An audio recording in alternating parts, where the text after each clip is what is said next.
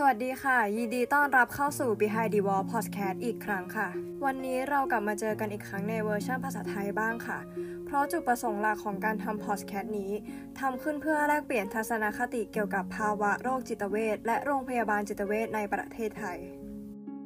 พอดแคสต์นี้ถือเป็นส่วนหนึ่งของงานวิทยานิพนธ์จบการศึกษาชั้นปีที่ 4 จัดทำโดยนางสาวกิสิตาตรียมปาย คณะสถาปัตยกรรมและการออกแบบสาขาออกแบบนิเทศศิลป์มหาวิทยาลัยพระจอมเกล้าธนบุรี โดยมีวัตถุประสงค์เพื่อให้มีภาพลักษณ์ที่ดีขึ้น โดยการบอกเล่าประสบการณ์ของผู้ที่เคยป่วย หรือมีอาการเป็นโรคไบโพล่าและซึมเศร้ามามากกว่า 10 ปี และคนคนนั้นคือเราเองค่ะ ใช่ค่ะ ทุกคนฟังไม่ผิด และในวันนี้เราจะมาเล่าถึงประสบการณ์เข้ารับการรักษาตัวที่โรงพยาบาลศรีธัญญาของเราในระยะเวลากว่า 2 เดือน ว่าอะไรเป็นสาเหตุที่ทำให้เราเข้ารับการรักษาตัว พบเจออะไรบ้าง และมีอะไรที่ต่างไปจากสิ่งที่เราทุกๆคนมีภาพจำเกี่ยวกับโรงพยาบาลจิตเวชบ้างค่ะ อ้างอิงข้อมูลจากเว็บไซต์โรงพยาบาลศรีธัญญากล่าวว่า โรงพยาบาลศรีธัญญา หรือชื่อเดิมโรงพยาบาลจิตนนทบุรี ด้วยความริเริ่มของนายแพทย์หลวงวิเชนแพทย์ยาคม เปิดดำเนินการเมื่อปีพศ พุทธศักราช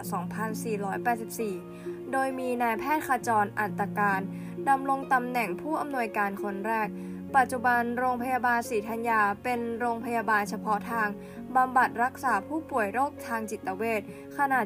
750 เตียง มีพื้นที่ทั้งหมด 415 ไร่ 57 ตารางวา คนไทยหลาย ๆ คนมักจะมีภาพจำเกี่ยวกับโรงพยาบาลจิตเวชในทางลบ เพราะอิทธิพลของสื่อภาพยนตร์ที่ทำให้โรงพยาบาลจิตเวชเป็นสถานที่ที่น่ากลัว และมีแต่คนบ้าเท่านั้นที่จะไปอยู่ แต่หากคุณฟังเรื่องราวต่อจากนี้ เราหวังว่าในท้ายที่สุดแล้ว เรื่องราวของเราจะสามารถเปลี่ยนแปลงความคิดของคนในสังคมไทยที่มีต่อโรงพยาบาลจิตเวชไปในทางที่ดีขึ้น อ้างอิงจากหัวข้อวิทยานิพนธ์ ภาพตัวแทนของตัวละครที่มีภาวะจิตเภทในภาพยนตร์ไทย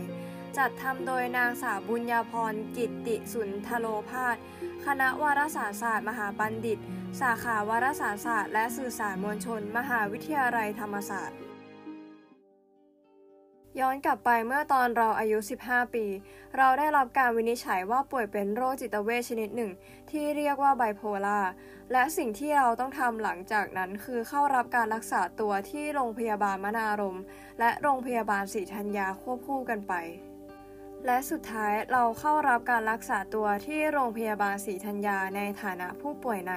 เพราะเราไม่สามารถใช้ชีวิตประจำวันของเราได้อย่างปกติ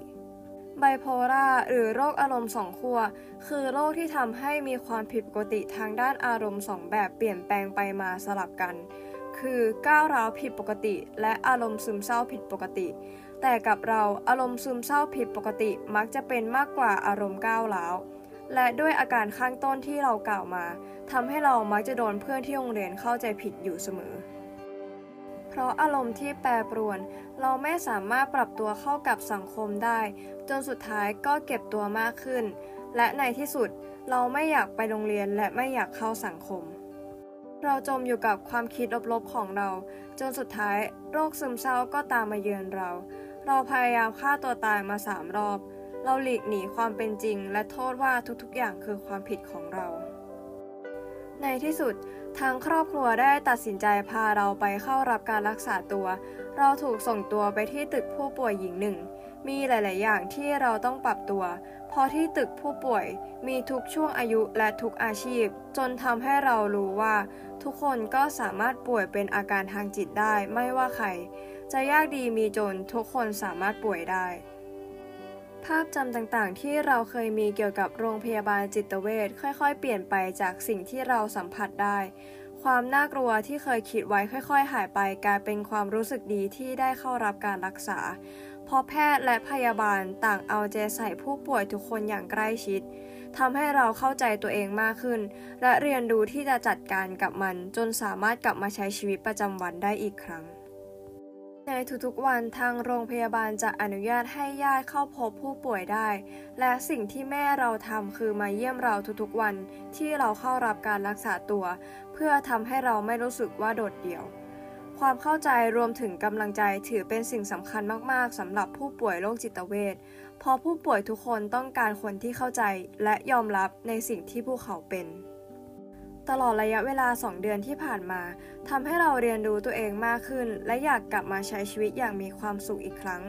เราเรียนรู้ว่าเราสามารถฉลองวันเกิดครบรอบ 16 ปีของเราอย่างมีความสุขกับครอบครัวของเราได้ เพียงแค่มีพวกเขาอยู่ข้างๆ และเพราะสิ่งนั้น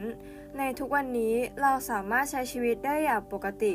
ยังคงไม่หายดี และยังไปพบหมอจิตเวชตามกำหนดควบคู่กับการทานยาอย่างสม่ำเสมอ เพื่อให้เรามีความสุขกับการใช้ชีวิตนี้ และสุดท้ายนี้ สิ่งที่เราหวังเป็นอย่างยิ่งจากการทำพอดแคสต์นี้ คือการสร้างแรงบันดาลใจและเปลี่ยนความคิดเกี่ยวกับโรงพยาบาลศรีธัญญาไปในทางที่ดีขึ้น อีกทั้งขออนุญาตเป็นกระบอกเสียง ให้ผู้ป่วยโรคจิตเวททุกคนกล้าเผชิญหน้าต่อโรคต่างๆ และไม่ยอมแพ้ต่อการมีชีวิตอยู่ ขอให้คุณรู้ว่าคุณไม่ได้อยู่ตามลำพัง It's okay to not be okay Behind the Wall Podcast ขอบคุณค่ะ